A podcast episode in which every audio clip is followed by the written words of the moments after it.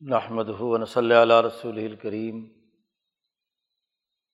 اما بعد فاعوذ باللہ من الشیطان الرجیم بسم اللہ الرحمن الرحیم قال اللہ تبارک و تعالی و آتذ القربہ حقہ والمسکین وابن السبیل ذالک خیر للذین یریدون وجہ اللہ فاولئک هم المفلحون.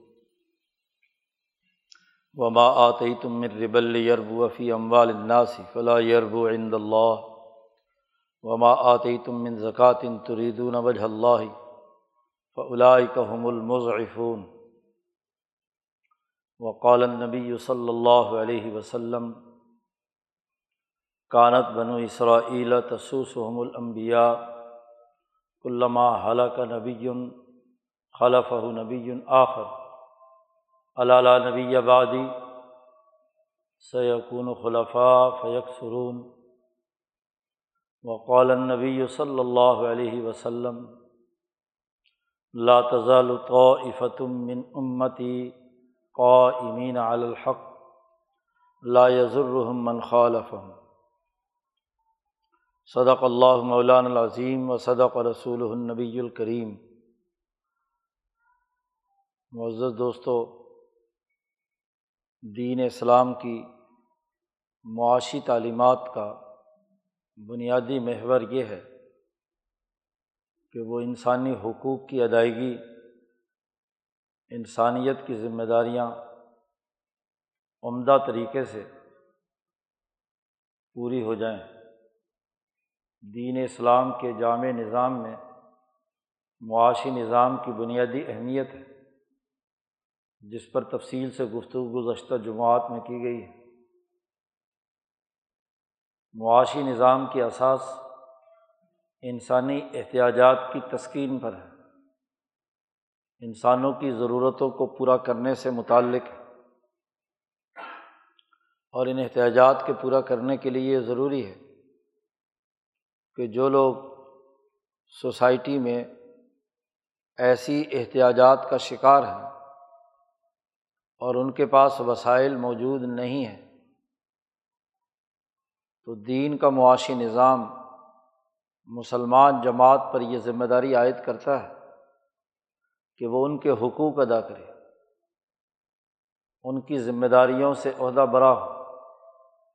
ہر ممکن حد تک انسانیت کا مالی نظام اس بنیاد پر مبنی ہو کہ وہ انسانوں کے حقوق ادا کرنے ان کی ضروریات کو پورا کرنے، ان کو اس دنیا میں عمدہ طریقے سے گزر بسر کرنے کے مواقع فراہم کرے دین اسلام کا یہ مزاج اتنی اہمیت رکھتا ہے۔ اس کے قوانین اور ضابطے اس قدر پختہ، مضبوط اور مربوط ہیں کہ ہر وہ عمل جو انسانیت کے اس حق پر ڈاکہ ڈالے اس کی نوعیت کسی بھی صورت میں ہو، وہ قابل برداشت نہیں ہے۔ قرآن حکیم نے اس کے لیے واضح قانون سازی کی ہے۔ دین اسلام کے نظام میں اس سے بچنے کا واضح طریقۂ کار بیان کیا گیا۔ ہے اور جن جن صورتوں میں بھی انسانی حقوق پر کسی قسم کی زد پڑتی ہے، اس کا انکار کر دیا گیا۔ ہے اس کے خلاف ایک باقاعدہ قانون بیان کیا گیا ہے۔ دنیا بھر میں مالی حقوق پر ڈاکہ ڈالنے کا، دوسرے انسانوں کی کمائی کو لوٹنے کا سب سے بدترین طریقہ ہمیشہ سے سودی نظام رہا ہے۔ اور اس سودی نظام کے خلاف تمام الہی کتب، تمام حکمہ تمام اخلاق فاضلہ کے ماہرین اور دنیا بھر کے انسانی عقل رکھنے والے اوقلا اس کی ممانعت کرتے رہے، اس کے خلاف مزاحمتی سوچ پیدا کرتے رہے۔ قرآن حکیم نے بھی ربا یا سود کی حرمت پر بڑی تفصیل سے گفتگو کی ہے۔ مکہ مکرمہ کے دور میں بھی ایک واضح ہدایت دی گئی اور مدینہ منورہ میں اس کا ایک باقاعدہ نظام بنایا گیا، اس کا طریقۂ کار وضع کیا گیا۔ اس کی حرمت کو بیان کرتے ہوئے ایسے پاگل شخص کے ساتھ تشویح دی گئی کہ جسے شیطان نے پچھاڑ دیا۔ صورت البقر اور عال عمران کی آیات پر پچھلے تین جمعوں میں گفتگو کی گئی ہے۔ وہ مدنی صورتیں ہیں۔ اور ان مدنی صورتوں میں اللہ پاک نے سود خوروں کے حوالے سے، بڑی وضاحت سے مالی معاملات کی ان خرابیوں کو بیان کیا ہے۔ یہ آیات مبارکہ جو آج خطبے میں تلاوت کی گئی ہیں، یہ صورت الروم کی ہے یہ مکی صورت ہے۔ مکہ مکرمہ میں وہ سود خوری جو رائج تھی گرد و نواح کے تمام علاقوں میں۔ اس کے حوالے سے ایک بنیادی بات ان آیات مبارکہ میں ارشاد فرمائی گئی۔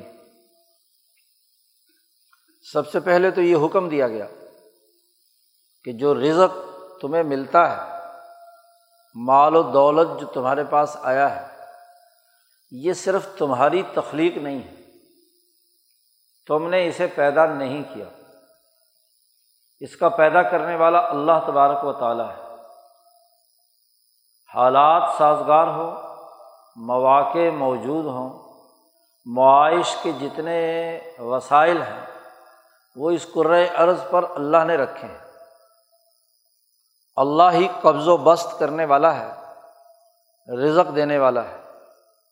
تمہارا کام تو صرف اتنا ہے کہ تم نے ان وسائل میں محنت کی اور ایک خاص شکل میں اسے ڈھال کر انسانیت کے فائدے کے لیے آپس میں استعمال کرنا شروع کر دیا۔ کیا انہوں نے دیکھا نہیں کہ اللہ تعالیٰ ہی رزق کو وسیع بھی کرتا ہے اور وسائل کے دنیا میں مہیا کرنے میں ایک خاص مقدار بھی متعین کرتا ہے؟ اس سے پہلے والی آیت میں یہ بات ارشاد فرمائی گئی۔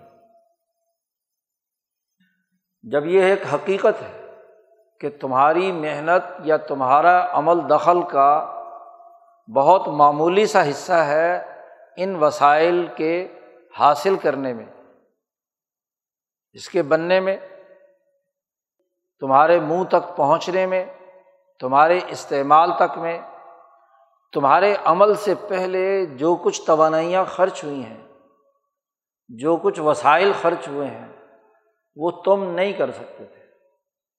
پیدائش ان تمام مادی وسائل کی، وہ اس سسٹم اور نظام کے تحت وجود میں آئے ہیں جو اللہ تعالیٰ نے اس کائنات کے لیے بنایا ہے۔ وہ تمام وسائل اس نے رکھے ہیں۔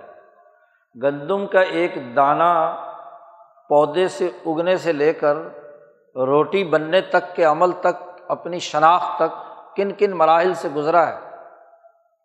کتنا پانی اس نے جذب کیا ہے، کتنی اس نے خوراک جذب کی ہے۔ یہ تم نہیں جانتے۔ تم نے تو زیادہ سے زیادہ اس دانے کو زمین میں ڈال دیا۔ باقی اس سے پودا اگانا، امباد فی الارض خوشے لگانا، دانے بننے کا عمل گندم کی بالی کے اندر گھس کر تم نے کوئی اس کی تخلیق کی ہے؟ تم نے اسے پیدا کیا ہے؟ تم نے تو بو دیا اور صرف رکھوالی کی ہے، پانی لگا دیا وقت پر۔ اور وہ بھی اگر قدرتی اور بارانی زمین ہے تو پانی بھی اللہ میاں لگاتا ہے۔ تو اس دانے میں جو غذائیت رکھی ہے، اس کا پورا عمل، اس کا بست یا قبض، وہ ذات باری تعالیٰ کے اختیار میں ہے۔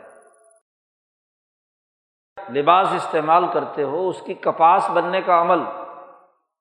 تم نے تو بیج ڈالا۔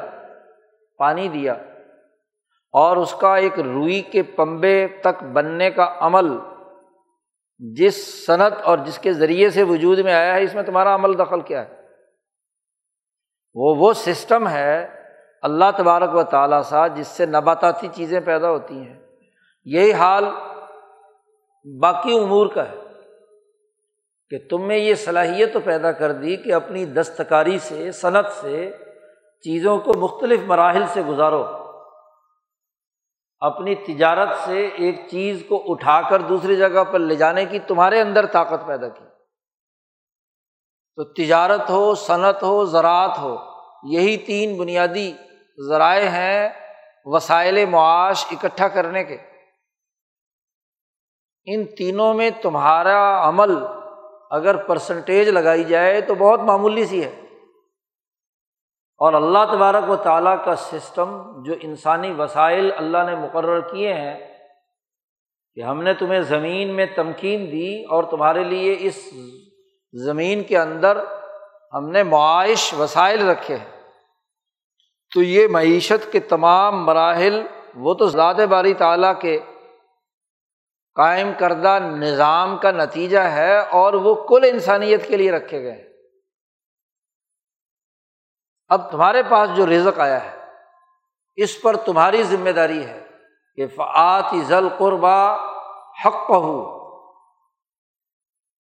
کہ تم جو قرابت دار ہیں، تمہارے گرد و پیش جتنے قریب انسان ہیں، خونی رشتے دار ہوں، جماعتی تعلق والے ہوں، کسی فورم پر کام کرنے والے قرابت دار ہوں، جو بھی قریب ہیں، پڑوسی ہو آپ کے ساتھ بیٹھ کر سفر کرنے والا ہو، صاحب الجمب ہو، تو جتنے قرابت دار ہیں، ظاہر ہے کہ قرابت کے درجات فطری طور پر موجود ہیں۔ سب سے پہلے اولاد ہے، بیوی ہے، ماں باپ ہیں، عزیز و اقارب ہیں، جیسے جیسے قرابت کے درجات ہوں گے، ان تمام کے حقوق ادا کرنا ہے ان معاشی وسائل سے۔ یہ جو تمہارے پاس اللہ تبارک و تعالیٰ نے رزق عطا کیا ہے، مالی وسائل فراہم کیے ہیں، تو حکم دیا گیا کہ آتی ذل قربا حق ہو مکے کا وہ معاشرہ جو سب سے پہلے رشتوں پر ہی ظالم تھا رشتے داروں کو ہی ہاں جی نقصان پہنچاتا تھا، قرابت داروں کے ساتھ شریکہ کرتا تھا، سگے بھائی کو شریک سمجھ کر اس سے علیحدگی اختیار کرتا تھا۔ تو سلا رحمی نہیں تھی۔ قرابت اور رشتے داری کا کوئی حق نہیں تھا۔ تو مکے کے اس ظالمانہ معاشرے میں یہ مکی آیت اعلان کرتی ہے کہ آتیز القربہ حق ہو سب سے پہلے اپنے قرابت داروں کے حقوق ادا کرو۔ اس صورت تو روم کا آغاز غلبہ دین کے نظریے سے ہوتا ہے۔ غلبہ دین کے اصول بیان کیے گئے ہیں۔ لاہ من قبل و امین باد کہ اللہ کی حکمرانی قائم ہوگی۔ آج اگر غلیبت روم ہو گئے، رومی مغلوب ہو گئے کسرا نے قبضہ کر دیا؟ یا بعد میں کچھ دنوں کے بعد یہ رومی کسرا ایران پر غالب آ جائیں گے؟ لیکن اصل بات یہ ہے کہ لاہ امر من قبل و امباد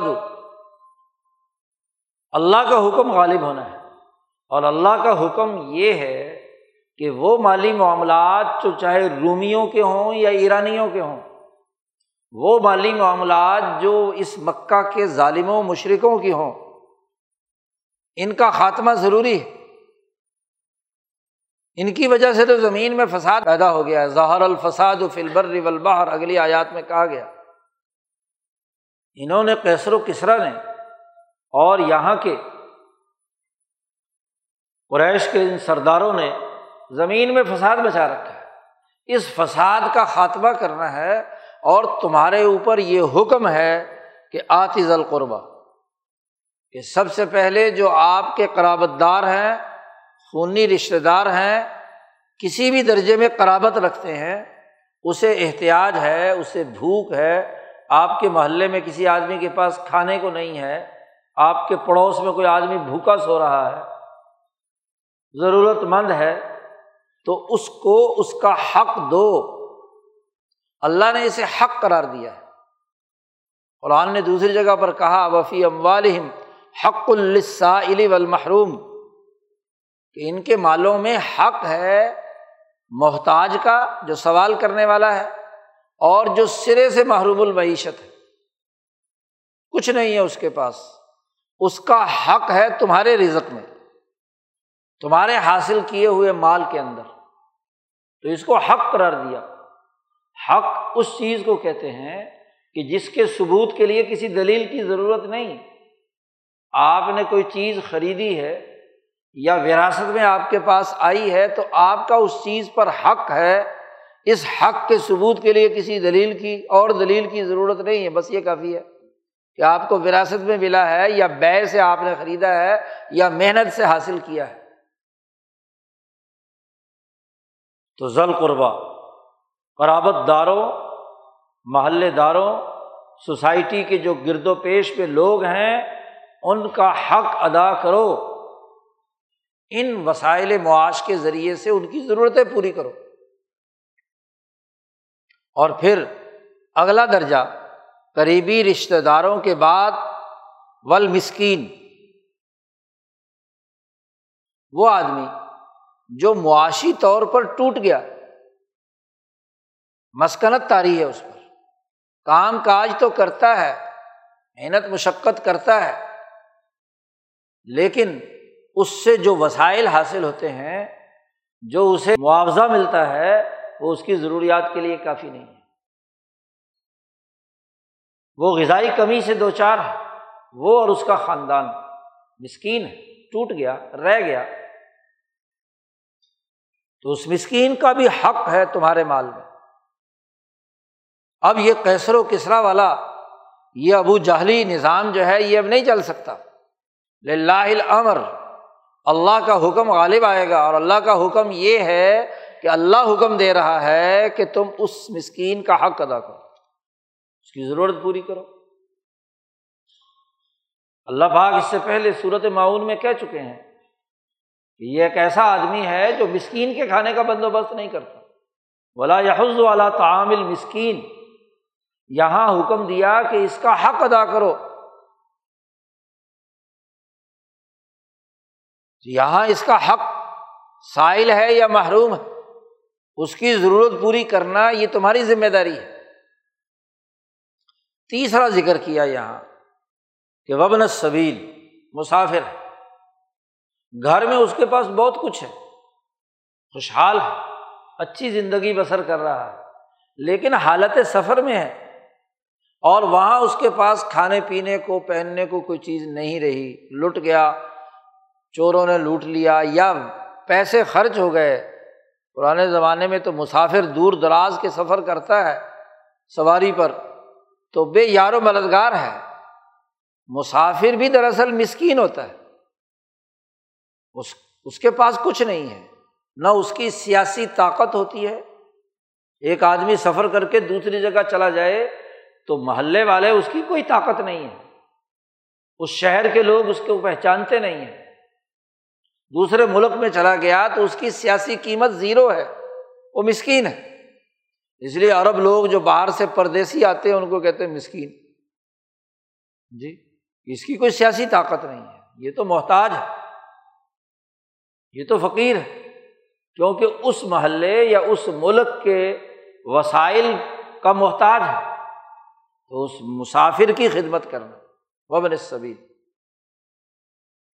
تو حکم دیا گیا، اب مکہ مکرمہ میں حکم دیا جا رہا ہے کہ دیکھو، قرابت داروں کے حقوق ادا کرو، مسکین کے حقوق ادا کرو اور مسافر کے حقوق ادا کرو۔ اور اللہ پاک نے فرمایا کہ جگر تم حقوق ادا کرو گے تو ظال کا خیر یہ بہت خیر کی بات ہے۔ خیر کی بات ہے، بھلائی کی بات ہے۔ لیکن ان لوگوں کے لیے جو یہ تینوں کام اس لیے کریں کہ یریدون وجہ اللہ، کہ صرف اور صرف اللہ کی رضا سے، کہ یہ اللہ کی مخلوق ہے۔ انسان ہے۔ ان کی احتیاجات ہے ان احتیاجات کو پورا کرنے کے لیے میں اللہ کی رضا کے لیے یہ خرچ کرتا ہوں۔ اللہ دین یریدون وجہ اللہ، جو اللہ کے لیے، اللہ کی رضا کے لیے اللہ پر متوجہ ہو کر اس کے لیے خرچ کرتے ہیں۔ خرچ کرنے کی ممکنہ دو ہی شکلیں۔ انسان انسانوں پر احسان چڑھانے کے لیے، انسانوں کے دکھاوے کے لیے ریا کاری کے لیے، اپنی چودراہٹ قائم کرنے کے لیے، اس کو زیر بار اور زیر احسان کرنے کے لیے خرچ کرتا ہے۔ یا اس خرچ کے بعد اس سے کسی بھی قسم کا کوئی نفع اٹھانے کا طالب نہیں ہے۔ اگر خرچ کرنے کے بعد کوئی نفع لینا چاہتا ہے، وہ جاہ پرستی کا ہو، مال پرستی کا ہو، مال کی صورت میں ہو، یا کسی عزت کی صورت میں ہو، یا کسی مطلب اور کام نکالنے کے لیے ہو، یہ خیر نہیں ہے، یہ شر ایک خیر ہے اور ایک شر ہے۔ ایک اچھائی ہے، بھلائی ہے۔ اور ایک اس کے مقابلے میں برائی ہے۔ خرچ تو کرے، دے تو صحیح، اور دینے کے بعد احسان جتلائے۔ یا اس کا ریٹرن لے، کسی بھی شکل میں نیت کچھ اور ہے، تو پھر خیر نہیں اور اللہ پاک نے فرمایا کہ جو اللہ کی رضا کے لیے اس طرح مال خرچ کرتے ہیں، مالی وسائل، لوگوں کی ضروریات کی کفالت کے لیے ان کے حقوق کی ادائیگی کے لیے استعمال میں لاتے ہیں، وہی لوگ ہیں کامیاب۔ انہیں کو بقا ہے اس زندگی میں، الفلاح کا مفلحون۔ فلاح مبصرین کہتے ہیں فلاح بمانہ البقا اس عرض پر انسانیت میں سے ان انسانوں کی بقا ہے۔ ان کے وسائل باقی رہیں گے۔ وہ انسان کامیاب ہیں۔ جو مالی حوالے سے حقوق انسانیت ادا کرتے ہیں اور حقوق انسانیت کی ادائیگی میں ان سے کسی قسم کے نفع کے طالب نہیں، بلکہ اللہ کی رضا اور اللہ کے لیے اللہ کی مخلوق کی خدمت کی نیت سے یہ کام کرتے ہیں۔ ان کے لیے فلاح اور بقا ہے۔ امبیا کا طریقہ، ان کے حوارین کا طریقہ، ان کے اصحاب کا طریقہ، سچے اولیاء اللہ کا طریقہ۔ ولی ہوتا ہی وہ ہے، جو صرف اور صرف اللہ کی رضا کے لیے کام کرتا ہے۔ تو یہ جو ولایت، نبوت اور حواریت ہے، یہ دراصل تبھی ہے کہ جب وہ انسانیت کی بھلائی کے لیے وسائل معاش کو خرچ کرتے ہیں۔ جو بھی رزق ان کے پاس آتا ہے، وہ انسانی فلاح و بہبود کے لیے خرچ کر دیتے ہیں۔ حقوق انسانیت ادا کر دیتے انہیں کے لیے بقا ہے۔ آج نام زندہ ہے تمام انبیاء کا۔ آدم علیہ السلام سے لے کر رسول اللہ صلی اللہ علیہ وسلم تک۔ ان سچے نیک اولیاء اللہ اور حوارین امبیا کا۔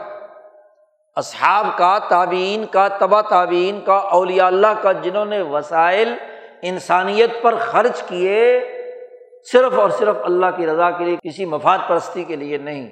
تو اللہ کہ المفل وہ کامیاب ہیں، ان کے لیے بقا ہے۔ وہی ہمیشہ ہمیشہ ان کا نام زندہ ہے۔ پھر اللہ پاک نے اس حق کے ادا کرنے کی مزید تشریح اگلی آیت میں کی۔ یہاں حکم تھا آتی، خرچ کرو، لوگوں کو دو، ان کا حق ادا کرو۔ اور حق ادا کرنے کے دو پہلو تھے، دونوں کو اگلی آیت میں بیان کر دیا۔ کہ وما آتے ہی تم مر ربن یرب فی ام والناسی فلاں یرب عند اللہ۔ قرآن حکیم میں ربا سے متعلق چار آیات ہیں۔ یہ آیت مکی ہے، یہ سب سے پہلے نازل ہوئی، ربا سے متعلق۔ باقی تین آیات صورت البقر اور عال عمران میں ہے اور بقر اور عال عمران بال اتفاق مدنی صورت ہے۔ قرآن حکیم کا انداز اور اسلوب یہ رہا ہے کہ جو چیز کسی انسانی سماج میں بہت گہرائی کے ساتھ شرائط کر چکی ہے اور غلط ہے، تو اس کو ایک ترتیب اور حکمت کے ساتھ اس کی ممانعت کی جاتی ہے۔ شراب جیسے بہت زیادہ پیتے تھے مکے کے لوگ، عرب لوگ، تو اس کے لیے تین چار براہل سے گزر کر جب اس کی خرابی انسانیت کے سامنے بالکل علم نشرہ ہو گئی تو پھر اس کا باقاعدہ قانون جاری کر دیا کہ آج کے بعد بند۔ اس سے پہلے اس کی مذرتیں بیان کی، اس کی خرابی بیان کی کہ شراب پی کر نماز کے قریب مت جاؤ۔ نشہ جو ہے تمہاری عقل کو خراب کر دیتا ہے، وغیرہ وغیرہ۔ اور جب اس کی مضرتیں لوگوں کو یہاں تک پہنچی کہ وہ اپنا ہوش و آواز ہی کھو جاتا ہے تو حکم دے دیا کہ کیا ہے؟ اس کے قریب پہ نہ جاؤ، یہ گندگی ہے۔ ایسے ہی سود خوری کی جو وبا وہاں پر موجود تھی۔ تو قرآن حکیم نے مکی صورتوں میں جو بنیادی نظریات، بنیادی امور، عبادات اور ارتفاقات سے متعلق جو بیان کیے ہیں، مکی صورتوں میں مالی ظلم و ستم اور مالی خواہشات اور اس کا جو تسلط تھا، اس کی جو محبت ان کے دلوں میں موجود تھی، اس کی نفرت پیدا کی۔ جتنی بھی چھوٹی چھوٹی بکی صورتیں ہیں، جن میں تفصیل کے ساتھ اللہ نے کہا، سرمایہ پرستی کی، ان میں سے اہم ترین مرض سود کا تھا۔ تو قرآن حکیم نے یہاں بنیادی نظریے کے طور پر ایک بات ارشاد فرمائی کہ وما آتی تم مر ربن کہ جو تم کسی کو مال دیتے ہو اضافے کے لیے، پیچھے چونکہ بات ہو رہی ہے کہ حق ادا کرو، دو، اور تم دو اس نیت سے کہ اس پر مجھے زیادہ ملے۔ گا اربوں کا دستور تھا کہ عام طور پر شادی بیاہ میں اور ویسے پیسے دیتے تھے۔ ہدیے کے طور پر، بظاہر ہدیہ ہوتا تھا۔ لیکن نیت یہ ہوتی تھی کہ میں نے اس کو، اس کی شادی پہ ہزار روپیہ دیا ہے نا، تو یہ میری شادی میں پندرہ سو دے گا۔ زیادہ کے طالب رہتے تھے۔ ہدیہ اس نیت سے دینا کہ اس کے نتیجے میں زائد پیسے ملیں گے۔ ایک شکل یہ تھی۔ دوسری شکل، کسی کے کام آنا اس نیت سے کہ یہ میرا ڈبل کام کرے گا۔ جی۔ عام طور پر کوئی آدمی کسی مسافر کے ساتھ لگ گیا، وہ اس کی خدمت کی کچھ چیز۔ لیکن نیت یہ ہے، اس مسافر کی خدمت یا اس کو پیسے دینے کی، کہ یہ مجھے جب منزل مقصود پر پہنچے تو مجھے جتنا میں نے خرچ کیا ہے، اس کا ڈبل مل جائے، زائد مل جائے۔ کسی حکمران کو کوئی گفٹ دیا اور گفٹ تو دیا لاکھ، ڈیڑھ لاکھ کا، اور فائدہ لے لیا دس لاکھ کا۔ تو یہ ایک مرض تھا۔ اور خاص طور پر جب اس کا تعلق سیاسی نظام اور اجتماعی ملکی نظم و نسق کے ساتھ تو یہ مرض موجود تھا۔ تو قرآن حکیم نے یہاں کہا کہ جو تم سود پر پیسے چڑھاتے ہو، ربا پر، یہ ربا کی نفع اٹھانے کی مختلف شکلیں۔ پیچھے کہا تھا یرید نہ بج اللہ۔ اللہ کی رضا کے لیے خرچ کرو گے تو مفل ہوں اور اگر ایسا نہیں ہے، تم نے جو ربا پر پیسے چڑھائے ہیں، تو ربا کی مختلف شکلیں بیان کر دی تو فلاں یربو عند اللہ۔ اس میں اضافہ نہیں ہوتا۔ اموال الناس، تم ربا دیتے ہو اس لیے ماں آتے ہی تم مر ربن لیرب فی اموال الناسی لوگوں کے مالوں میں ہمارا مال جمع ہو کر اس کے ذریعے سے اضافہ ہو۔ لوگوں کے مالوں کے ذریعے سے میں ربا کھا لوں۔ ان کے مال میں اضافہ ہوا تو مجھے پیسے مل جائے تو اللہ نے کہا فلاں یربو عند اللہ۔ یہ اضافہ اللہ کے نزدیک صحیح نہیں ہے۔ اللہ کے یہاں اس کے اندر کوئی اضافہ نہیں ہو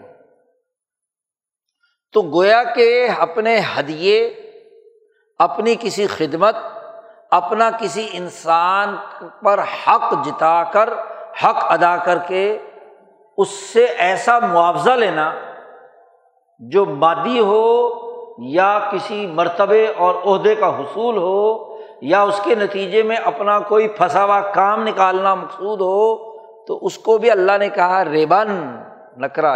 اور یہ اللہ کے یہاں اس کا اضافہ۔ فلاں یرب و اللہ۔ اب یہاں ربا کے مقابلے میں جو لفظ لائے ہیں، اگلے جملے میں کہ وما آ گئی تم من زکات تری دونا بج اللہ کا حمل مضعفون کہ جو تم بال دیتے ہو بطور زکوٰۃ کے، صدقے کے زکوٰۃ کے طور پر۔ تو وہ لوگ وہ ہیں جن کے مال میں ڈبل اضافہ ہو گیا۔ یعنی مال خرچ کیا کسی غریب پر، کسی مسکین پر، کسی مسافر پر، کسی رشتے دار پر، اور اس سے مقصد کوئی منفعت اٹھانا نہیں ہے۔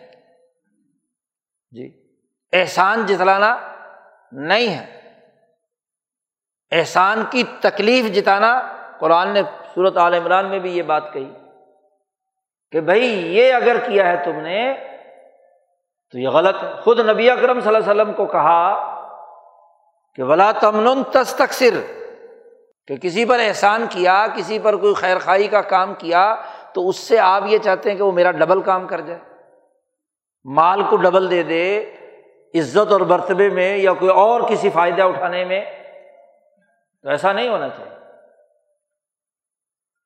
تو قرآن حکیم کا مزاج بنیادی طور پر یہ کہ ربا کے طور پر نہیں، زکوٰۃ کے طور پر۔ اور زکوٰۃ کے لیے بھی آگے شرط لگا دی کہ تری دونا وجہ اللہ، کہ وہ جو زکوٰۃ بھی تم نے خرچ کی ہو، وہ بھی صرف اور صرف اللہ کی رضا کے لیے۔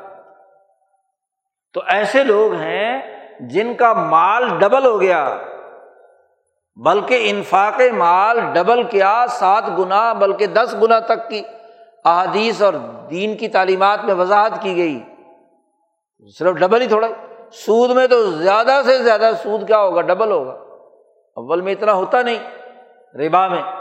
لیکن اگر تم نے زکوٰۃ کی، خرچ کی اور وہ اللہ کی رضا کے لیے، صرف اور صرف اللہ کی رضا کے لیے، تو وہ ڈبل ہو گیا۔ ان کا فائدہ جو ہے دنیا میں بھی کہ دنیا میں ایک انسان کی ضرورت پوری ہو گئی اور آخرت میں اس کا اجر کئی گنا زیادہ۔ تو اب دیکھیے قرآن حکیم نے یہاں مکہ مکرمہ میں ہی ربا اور اس کے مقابلے پہ زکوٰۃ زکوٰۃ کا لفظ یہاں پر لائے ہیں۔ اور عقیم الصلاۃ وات الزکوٰۃ تو کئی جگہ پر بیان فرمایا۔ زکوٰۃ کا تفصیلی نظام بھی مدینہ میں آتا ہے۔ اور ربا سود کی جو حرمت ہے، اس کی تفصیلات بھی مدینہ کے اندر آتی ہے سود خور کو پھر وہاں انتہائی سخت الفاظ سے تعبیر کیا گیا اور ضرور ماں باقیہ منر ربا کا حکم دیا گیا۔ چھوڑ دو بالکل۔ یہاں اس کی مذمت بیان کی گئی۔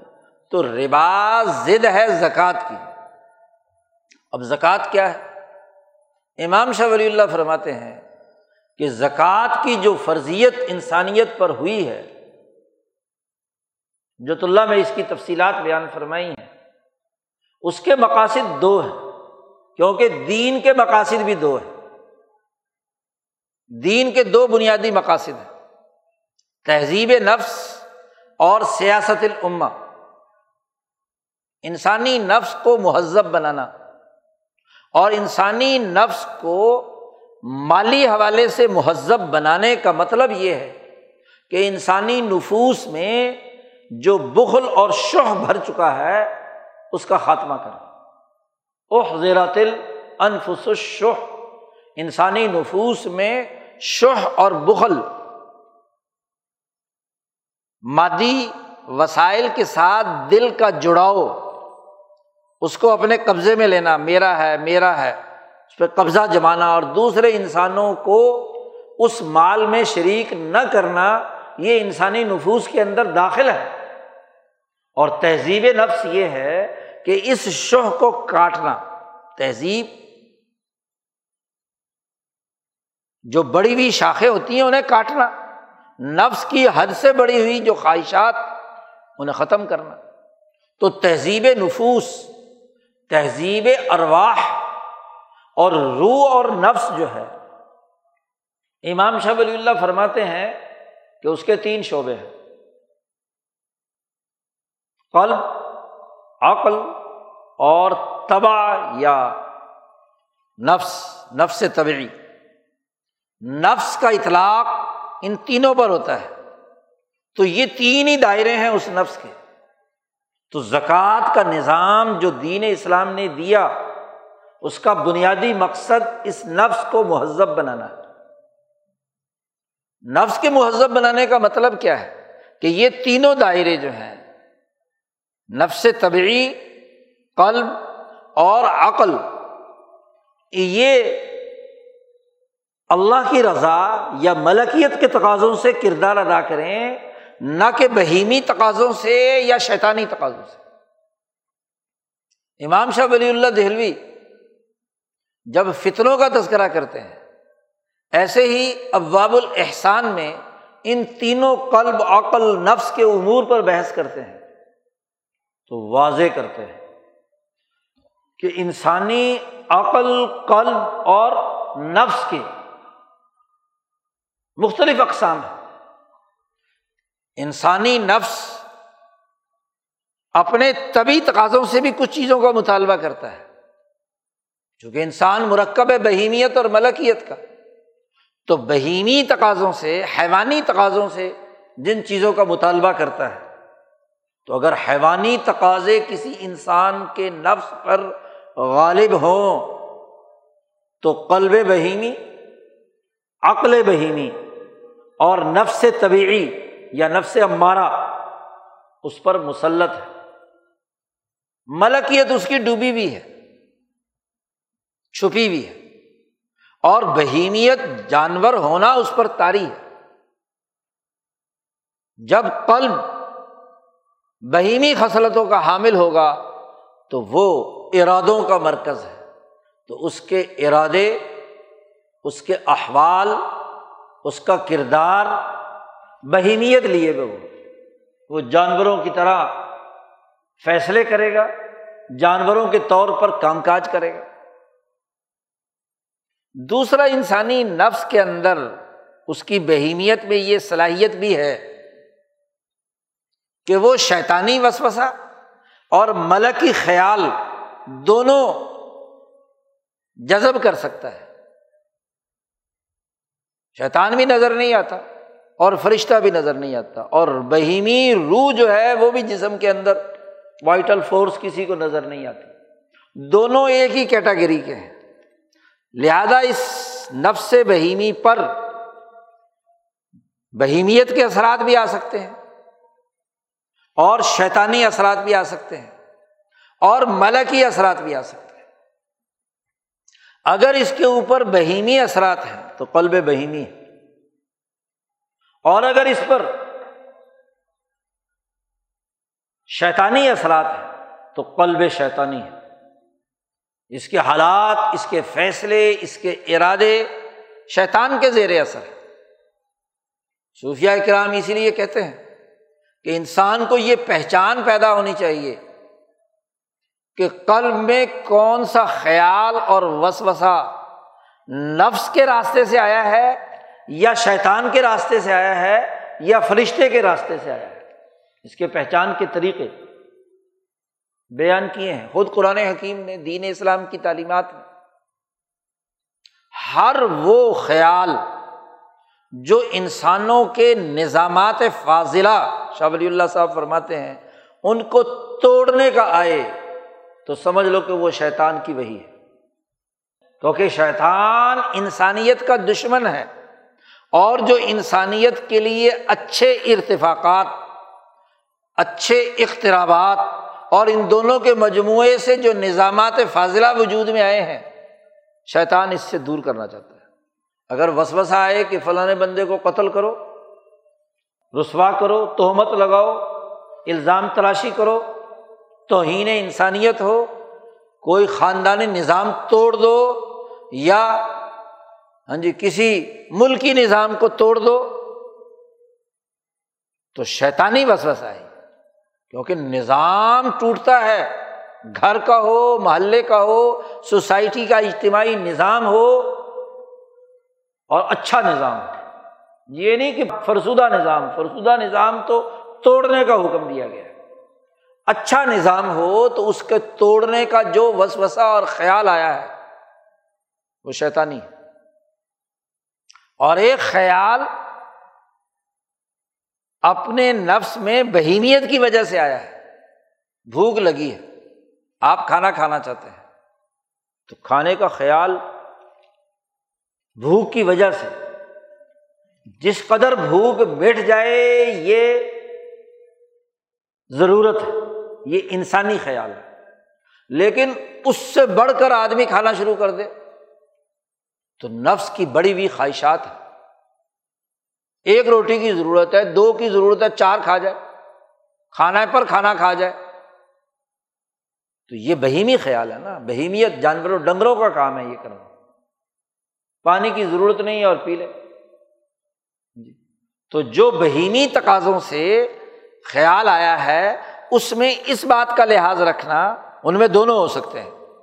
حقیقی بھوک ہے حقیقی ضرورت ہے اور اس کے مطابق وسوسہ اور خیال آیا ہے، تو اس کا مطلب یہ کہ یہ حدیث نفس ضرورت کی حد تک ٹھیک ہے۔ جس کو یہ احساس ہی نہ ہو، بھوک لگی ہوئی ہو، جسم کمزور پڑ رہا ہو، اسے بھوک ہی نہیں لگتی۔ تو بیمار ہے نا؟ اس کا نفس تو مریض ہے۔ اس کو تو صحت حاصل کرنے کے لیے ادویات کی ضرورت ہے۔ اس میں خواہش ہی نہیں پیدا ہو رہی کھانے کی۔ تو یہ اور ایک وہ خیال جو اللہ سے جوڑنے یا انسانی سسٹم کو درست کرنے کا ہے، یہ خیال یقیناً فرشتے کی طرف سے آتا ہے۔ خاطر ملکی ہے یہ۔ خیال فرشتہ ہے۔ تو اس خیال کے مطابق کام کرنا، گویا کہ فرشتے کی اطاعت کرنا۔ تو جو آدمی اپنے خیالات کا تجزیہ نہیں کر سکتا، وہ زکوٰۃ نہیں ادا کر سکتا۔ تزکیہ نہیں ہو سکتا اس کا، پاکیزگی نہیں ہو سکتی۔ تو قلب یا بہیمی ہوگا، درندہ ہو گیا، چیرنے پھاڑنے والا بن گیا، یا شیطانی ہوگا، انسانیت کو نقصان پہنچانے والا۔ اور یا قلب انسان ہوگا کہ فرشتہ جو انسانی نظام سے متعلق اس پر خیال ڈالتا ہے، یا قلب مسلسل مشق کر کے انسانی حقوق پہچان چکا اور انسانی حقوق کی ادائیگی کے لیے ارادے اور عزائم رکھتا ہے، تو ایسا قلب قلب انسانی ہے۔ یہی حال عقل کا ہے کہ عقل پر اگر طبیعت اور بہیمیت غالب ہے، تو وہ عقل بہیمی ہے۔ جانوروں کی طرح سوچتی ہے بحدود سوچ، ظاہری اور فوری نفے تک عقل بہیمی ہے۔ اسی طریقے سے اگر یہ عقل شیطان اور انسان نما شیطانوں کے وزو سے قبول کرتی ہے، شیاطین الانس والجن، تو وہ عقل عقل شیطانی ہے۔ ویسے ہی دلائل ہوں گے، ویسے ہی اس کے لیے ہاں جی ادھر ادھر کے مقدمے جوڑ کر نتائج نکالے جائیں گے، اسی کی منطق جھاڑی جائے گی، اسی کے مطابق بڑے دلائل ہوں گے اس کے لیے۔ عقل ایسی چیزیں سکھائے گی عقل شیطانی۔ لیکن یہی عقل اگر انسانی حقوق کی پہچان پیدا کر کے انسانیت کے سسٹم کو قائم کرنے کے لیے، ایک بہتر نظام بنانے کے لیے جد وجہد اور کوشش کرتی ہے تو یہ عقل انسانی ہے۔ یہ انسانی عقل ہے۔ یہی حال نفس کا ہے کہ نفس اگر صرف طبی تقاضوں کے مطابق کردار ادا کر رہا ہے، طبیعت کا غلبہ ہے اور طبیعت کا غلبہ وقتی ہوتا ہے۔ اس وقتی غلبے کی بنیاد پر کام کر رہا ہے، ارادے کر رہا ہے، کام کر رہا ہے۔ تو نفس بہیمی ہے۔ جانور کی طرح ہے۔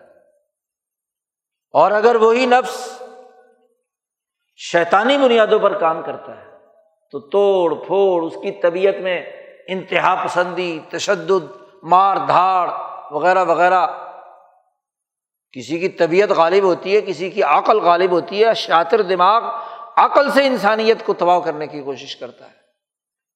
تبھی مزاج والا اپنے جسم سے کیا ہے، توڑتا ہے۔ اور قلب والا درندگی کے ذریعے سے چیرتا پھاڑتا ہے۔ نفس بہیمی ہے۔ یہی نفس جس کو امارا حکم دیتا ہے بہیمیت یا شیطان، اسے نفس امارا کہتے ہیں۔ اور جسے اپنا غلط کام نفس سے ہو جائے اور پھر اس پر اس کا نفس اسے ملامت کرے، عقل کی وجہ سے، ملکیت کی وجہ سے تو وہ نفس لوامہ ہے۔ تو یہ جو انسانیت کے اندر اس کی قلب، عقل اور نفس کے جتنے اقسام ہیں، اب یہاں فرق سمجھیے کہ قرآن حکیم یہ کہتا ہے کہ وما آتے تم مر ربن یہ ربا اور سود، یہ قلب بہیمی، عقل بہیمی اور نفس بہیمی کی اساس پر وجود میں آتا ہے۔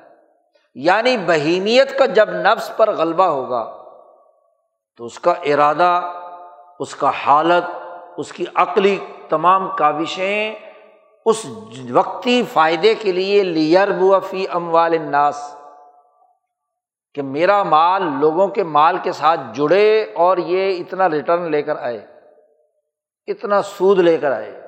یہ یہ فائدہ ہونا چاہیے۔ میں جب کسی حکمران کو ہدیہ دوں گا یا رشوت دوں گا تو اس کے نتیجے میں یہ کچھ کیا ہے؟ مجھے اس سے مفاد اٹھانے کا موقع ملے گا۔ تو یہ گویا کہ ربا وہ مرض ہے جس کا تعلق بہیمیت اور بہیمیت کے ساتھ اس شیطنت کے ساتھ جو نظامات فاضلہ کو توڑنے کے لیے تھا۔ کہ سوسائٹی کے اچھے سسٹم کو انسانی حقوق کی ادائیگی کے راستے میں رکاوٹ تھا۔ تو ان تینوں میں سے جو آدمی جس درجے کا ہے، عام عوام ہے، تو بہیمی خصلت غالب ہوتی ہے۔ شاطر دماغ ہے، تو وہ عقل شیطانی کے تحت سود خوری کے دلائل دے گا اور اس سود کو کسی مختلف ناموں سے جائز بنانے کی کوشش کرے گا۔ عقل شیطانی ہے نا۔ شیطانی عقل ہے۔ شیطانی تفقو اس پر غالب ہے۔ علم غالب ہے۔ وہ جو شیطان کے زیر اثر آپ دیکھیں گے کہ آج سرمایہ داری نظام کے جتنے اپنے آپ کو عقل مند کہنے والے ہیں اوقلا ہیں، بڑے سغرے کبرے جوڑیں گے، بہت اس کی تفصیلات بیان کریں گے۔ دیکھو جی ہمارا سرمایہ کسی کو دیا ہے استعمال کرنے کے لیے تو ہم اس پر فالتو کیوں نہ لیں؟ ہمارا سرمایہ جو اس نے چھ مہینے سال استعمال کیا ہے۔ بڑے منطقی دلائل دیے جائیں گے۔ اس کا کوئی نہ کوئی تو ریٹرن ہونا چاہیے۔ چاہے ریٹرن دو ٹوک طریقے سے واضح طے کر لیا جائے یا بغیر طے کیے ہوئے کسی نہ کسی ہیلے بہانے سے کیا ہے؟ فالتو وصول کرنا ہے، کیونکہ ہمارے پیسے جو اس نے استعمال کیے۔ تو عقل شیطانی ہے۔ قلب شیطانی ہے، نفس شیطانی ہے۔ نفس ہمارا ہے، وہ ہمارا جو عقل کے تابع ہو کر ہاں جی غلط کردار ادا کرتا ہے، برائیوں کا حکم دیتا ہے۔ آج کا سب سے بڑا المیہ یہ ہے تین سو سال کا، کہ ان مالی معاملات کو چلانے والے دل بہیمیت زدہ اور شیطان زدہ شیطان نے بس بسا ڈالا ہے، خیالات ڈالے ہیں۔ جی تو ان کا دل بھیڑیوں کی طرح ان کی عقل شاطر دماغ ہے۔ ان کا نفس شیطانی اثرات کا حامل ہے۔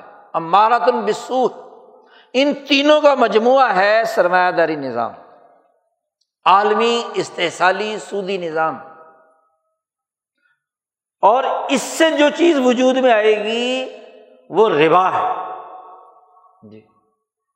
ابات تم مر ربن لیئر بوا فی ام والناس انسانیت کی بات کی ہے۔ انسانوں کے مال میں اس سے مل کر میرا مال اس کے اندر بڑھوتری ہو جائے، اضافہ ہو جائے۔ تو اللہ کہتا فلاں یرب عند اللہ اللہ کے یہاں اس میں کوئی اضافہ نہیں ہوگا۔ اس کے مقابلے میں زکوٰۃ ہے۔ اور زکوٰۃ کا مقصد یہ ہے کہ یہ قلب شیطانی اور قلب بہیمی اس کی شاخوں کو کاٹا جائے۔ قلب کو انسان بنایا جائے۔ قلب انسانی ہونا چاہیے۔ بلکہ یہی نہیں، مزید صاف ستھرا ہو کر یہ روح ملکوتی کے تقاضے پورا کر کے یہ قلب روح بن جائے۔ روح نہ ہو تو کم از کم انسان تو ضرور ہو کہ بنیادی جو تصورات حقوق انسانیت کے، اللہ کی معرفت کے صحیح ہاں جی نظریات اور افکار اور عقائد جو ہیں وہ تو اپنائے، تو قلب انسان تو بنے۔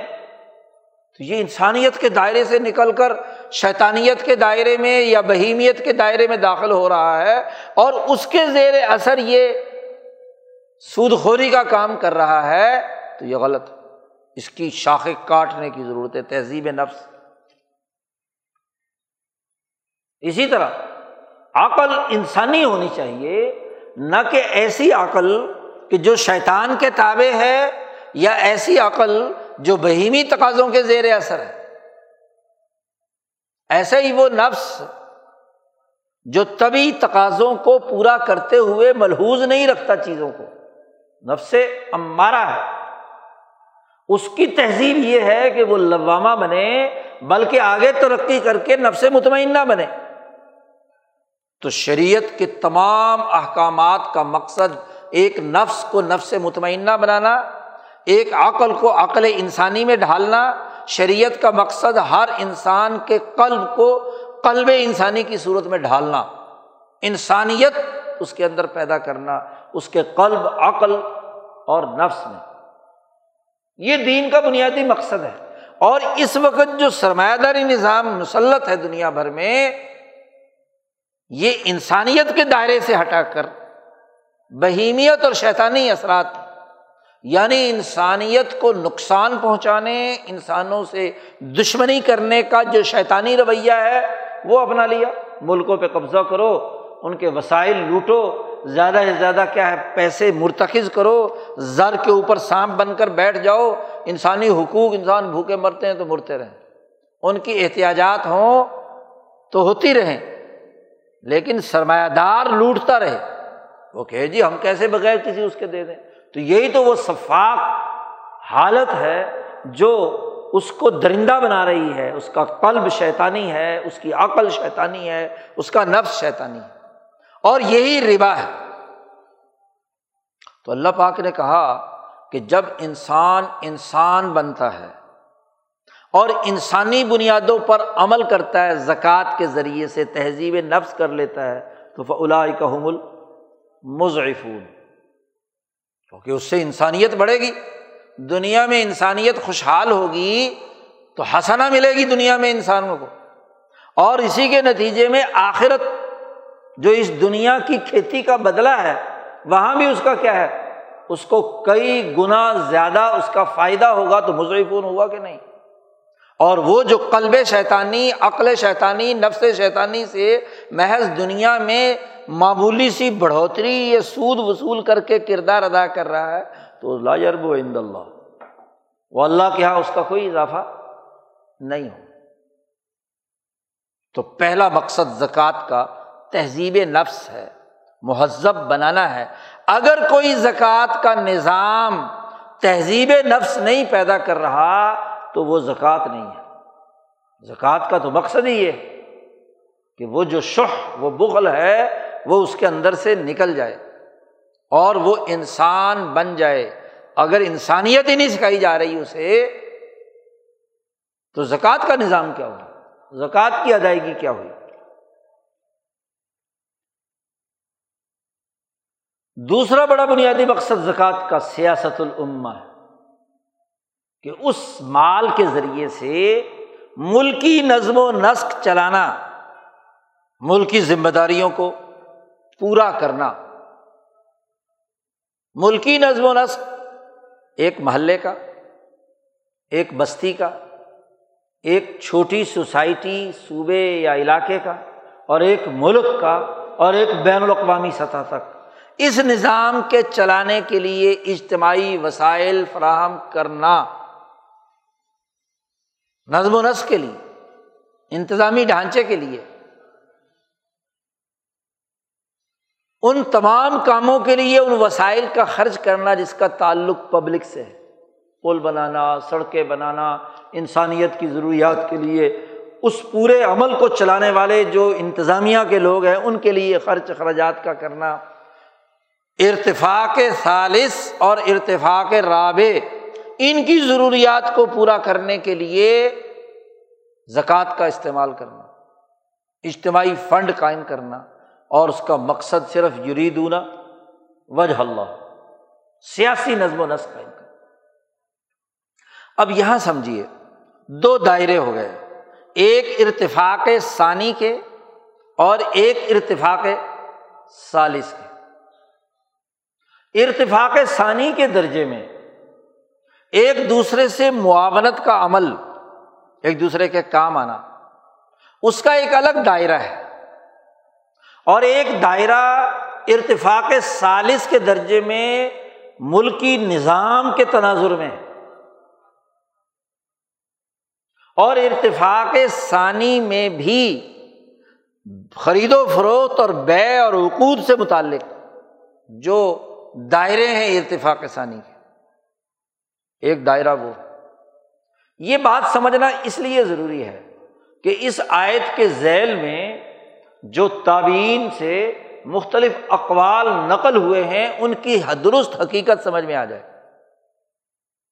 لوگ اس آیت کی تشریح کے اندر کچھ تعبین کے اقوال ذکر کر کے ہاں جی اس ربا کو حلال قرار دینے کا فتویٰ دیتے ہیں۔ یہ بات سمجھنے کی ضرورت فرق اور امتیاز دونوں کے درمیان کیا ہے؟ ابن عباس کا قول ہے کہ ربا کی دو قسمیں ہیں۔ رب الحرام و رب الحلال۔ ایک ربا وہ ہے جو حرام ہے، جس کا صورت بقرہ اور عال عمران میں ذکر کیا ہے۔ اور ایک ربا حلال ہے۔ اور وہ یہاں وضاحت کر رہے ہیں کہ یہ جو ربا، یہاں لفظ ربن آیا ہے فلاں یربو عند اللہ اللہ کے یہاں اس میں اضافہ نہیں ہوگا، بس انسانوں کے یہاں اضافہ ہوگا۔ کچھ لوگوں کے یہ اقوال، کچھ اور تعبین کے بھی اقوال ہیں، بات سمجھنے کی ضرورت ہے۔ پچھلے جمعے میں بھی اس پر ایک گفتگو مختصر سے اشارتاً ہوئی تھی کہ قرض عقد تبرو ہے، یہ عقد بے نہیں ہے۔ نہ عقد اجارہ ہے، عقد تبرو ہے کہ آپ لوگوں کے ساتھ احسان کرتے ہیں۔ ایک ضرورت مند ہے، حاجت مند ہے، آپ نے اس کی اس وقت ضرورت پوری کی۔ مثلاً کسی کے گھر کھانا نہیں ہے، آپ نے ایک روٹی پہنچا دی۔ اس نے اگلے وقت میں آپ کی ضرورت کے لیے دو روٹیاں پہنچا دی۔ جیسے خود رسول اللہ صلی اللہ علیہ وسلم کا معمول تھا کہ کوئی اگر اس طرح کا ہدیہ آپ صلی اللہ علیہ وسلم کو دیتا تھا، تو آپ صلی اللہ علیہ وسلم اپنی طرف سے اس کو دگنا کر کے دے دیتے تھے۔ عائشہ صدیقہ رضی اللہ تعالیٰ عنہ کی روایت۔ اور بعض لوگوں نے حضور صلی اللہ علیہ وسلم سے پوچھا کہ کیا یہ سود تو نہیں ہے؟ حضور نے فرمایا، بھائی، یہ تو مرافق الحیات۔ یہ تو زندگی گزرنے کی ایک دوسرے کے ساتھ رفاقت اور سہولت کی بات ہے۔ اس کو سود کے پیمانے پہ مت۔ ہاں جی لے کر جاؤ۔ اس کا تعلق تو بغیر کسی شرط معاوضہ کے کسی نے آپ کے ساتھ اچھا سلوک کیا ہے، تو یہ انسانی جذبہ ہے کہ انسان چاہتا ہے کہ میں بھی اس کے ساتھ اچھا سلوک کروں اور بسا اوقات اس سلوک کے اندر انسان چاہتا ہے یہ کہ کچھ نہ کچھ اس کو کیا ہے، فالتو دے دیا جائے۔ جابر سے رسول اللہ صلی اللہ علیہ وسلم نے جیسے وہ اونٹ دینے کا معاملہ تھا تو اونٹ بھی دے دیا، پیسے بھی دے دیے۔ حضور صلی اللہ علیہ وسلم کسی سے اسی طرح اپنی ضرورت کے لیے کوئی قرض لیتے تھے اور جب قرض کی ادائیگی کا وقت آتا تھا تو بلال سے کہتے تھے کہ اس کو تھوڑا سا زیادہ دے دینا۔ جی۔ اونٹ لیا، کوئی جانور آپ نے لیا اور پھر اس کے بعد جانور دینے کا وقت آیا تو کہا کہ اچھا اونٹ دے دینا اسے۔ اس نے جو دیا تھا۔ یہ مرافق الحیات ہے۔ اس کو لفظ تو ربا کہہ سکتے ہیں۔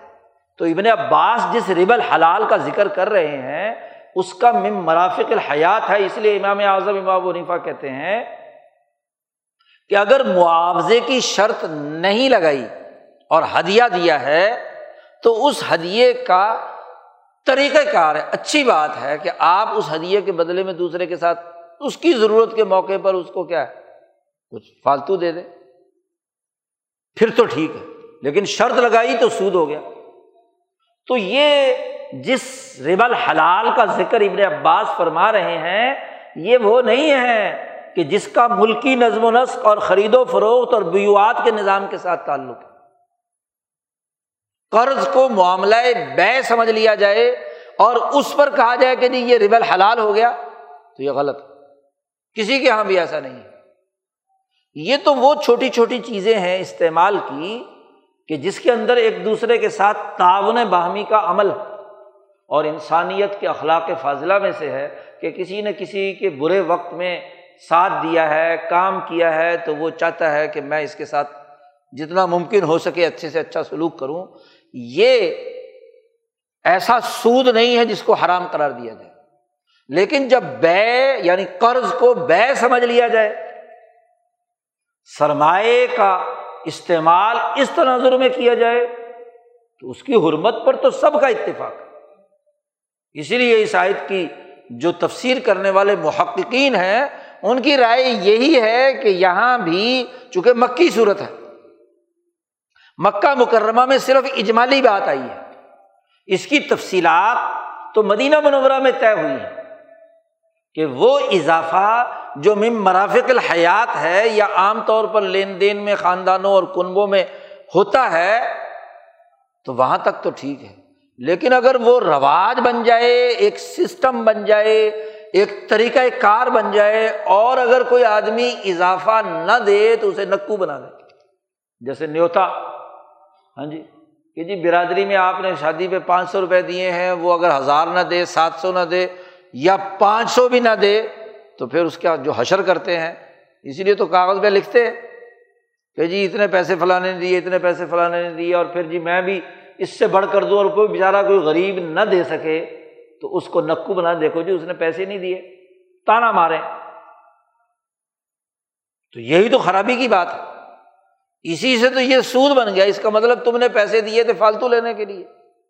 اسی لیے علماء نے اسے ناجائز اور حرام قرار دیا۔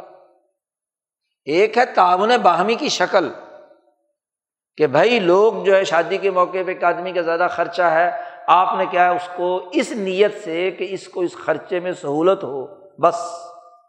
کوئی معاوضہ لینا یا فالتو لینا، نیت ہو، دے دے، نہ دے نہ دے۔ اس کو برا بھلا کچھ نہ کہا جائے تو پھر تو جائز اور درست ہے۔ لیکن اگر یہ نیت ہو کہ میں اس نیت سے دے رہا ہوں کہ یہ میرے وقت میں ہاں جی مجھے ڈبل لوٹائے گا، تو پھر حرام ہو گیا۔ یریدون وجہ اللہ ہے، اللہ کی رضا کے لیے آپ نے ایک اجتماعی کام کے لیے خرچ کیا ہے تو ٹھیک ہے۔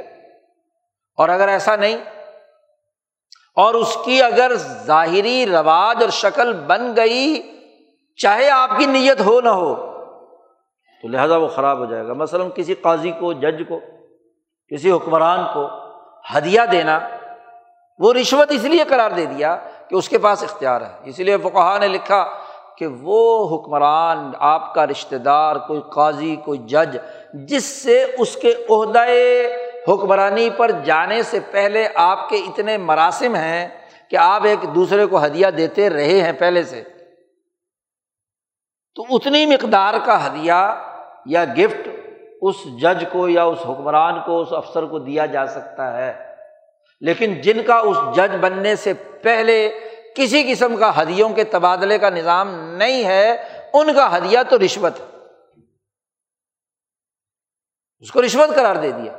کہ اب آپ ہدیہ دے رہے ہیں، اس کی حکومت کی وجہ سے، اس کے اتھارٹی کی وجہ سے تو ضرور کوئی نہ کوئی کسی مقدمے میں، کسی اور انتظامی فیصلے میں آپ اس سے کیا ہے؟ مدد اور تعامل لینا چاہتے ہیں، نفع اٹھانا چاہتے ہیں۔ اور یہ قانون اور ضابطہ ہے کہ پھر اگر آپ کا معاوضہ لینے کا ارادہ ہے تو اس کا مطلب ہے کہ آپ قرضہ چڑھا رہے ہیں۔ اور قرضے کا قانون یہ ہے کہ کلو قرض جر نفعن ہوا ربا۔ ہر قرض جس سے کوئی بھی نفع اٹھایا جائے وہ سود کے زمرے میں آ گئے۔ تو یہ قرآن حکیم کا بنیادی مزاج ہے۔ تین سو سال سے انسانیت انسانیت کے دائرے سے نکل کر شیطانی اور درندگی کے دائرے میں داخل کر دی اس سرمایہ داری نظام نے۔ انسانیت کو اپنے مقاصد کے لیے استعمال کیا۔ اور پوری تین سو سالہ تاریخ اس بات پر گواہ ہے کہ ہر ملک پر ایسے استحصالی قرضے مسلط کیے گئے انہیں غلام بنایا گیا، ان کے سیاسی فیصلوں پہ مداخلت کی گئی، ان کے معاشی فیصلوں پر مداخلت کی گئی، ان کے لیے کیا ہے؟ عذاب کھڑے کیے گئے اور اس سے انہوں نے نفع اٹھایا۔ تو آج تو سب کے سامنے ہے کہ جتنے مقروض ملک ہیں، ان سے قرض دینے والے ملک جی نفع اٹھا رہے ہیں۔ تو یہ جو حرام خوری کا عالمی سرمایہ داری نظام، سود خوری کا، یہ دین کے بنیادی انسانی نظام سے متصادم۔ اب ایسے نظام کو اسلامی بنانے کی کوشش کرنا، ہیلے بہانے تراشنا، اس کا نیا رخ کرنا اور پھر اس کو کہنا کہ یہ انسداد سود ہے یا حرمت سود کا عمل ہے۔ تو یہ خیال است و محالست و جنو، یہ فضول اور لغ بات ہے۔ قرآن حکیم کے مزاج کو، اس کے قانون کو، اس کے سسٹم کو انسانی بنیادوں پر سمجھنے کی ضرورت ہے۔ اور جو انسانیت دشمن کردار ادا کرنے والی کوئی عقل ہے، کوئی نفس ہے، کوئی قلب ہے، کوئی ارادے ہیں، کوئی عزائم ہیں، جو کوئی فیصلے ہیں، جو سوچے ہیں، جو خواہشات ہیں، جو تمنائیں ہیں، جو آرزوئیں ہیں، وہ دین اسلام کی تعلیمات کے بالکل خلاف ہیں۔ ان طبی خواہشات کو، ان قلب بہیمی کے تقاضوں کو، ان عقل شیطانی کے امور کو اسلام کا لبادہ اڑھانا یہ اسلام کے ساتھ سنگین مذاق اسلام سب سے پہلے تہذیب کرتا ہے انہیں چیزوں کی جڑ کاٹتا ہے۔ اور اگر وہی چیزیں آگے پھیل جائیں، نفسانی خواہشات بڑھ جائیں، قلب بہیمی، قلب شیطانی غالب ہو جائے، عقل شیطانی کا تسلط ہو جائے، تو اسلام کیسا؟ اسلام تو انسانوں کو انسان بناتا ہے اور جو انسانیت کی دشمنی کا کردار ادا کرتے ہیں، اس کا اسلام سے کوئی تعلق نہیں۔ اللہ تعالیٰ ہمیں قرآن ہدایات کو درست نظر میں سمجھنے اور اس پر عمل کرنے کی توفیق عطا فرمائے۔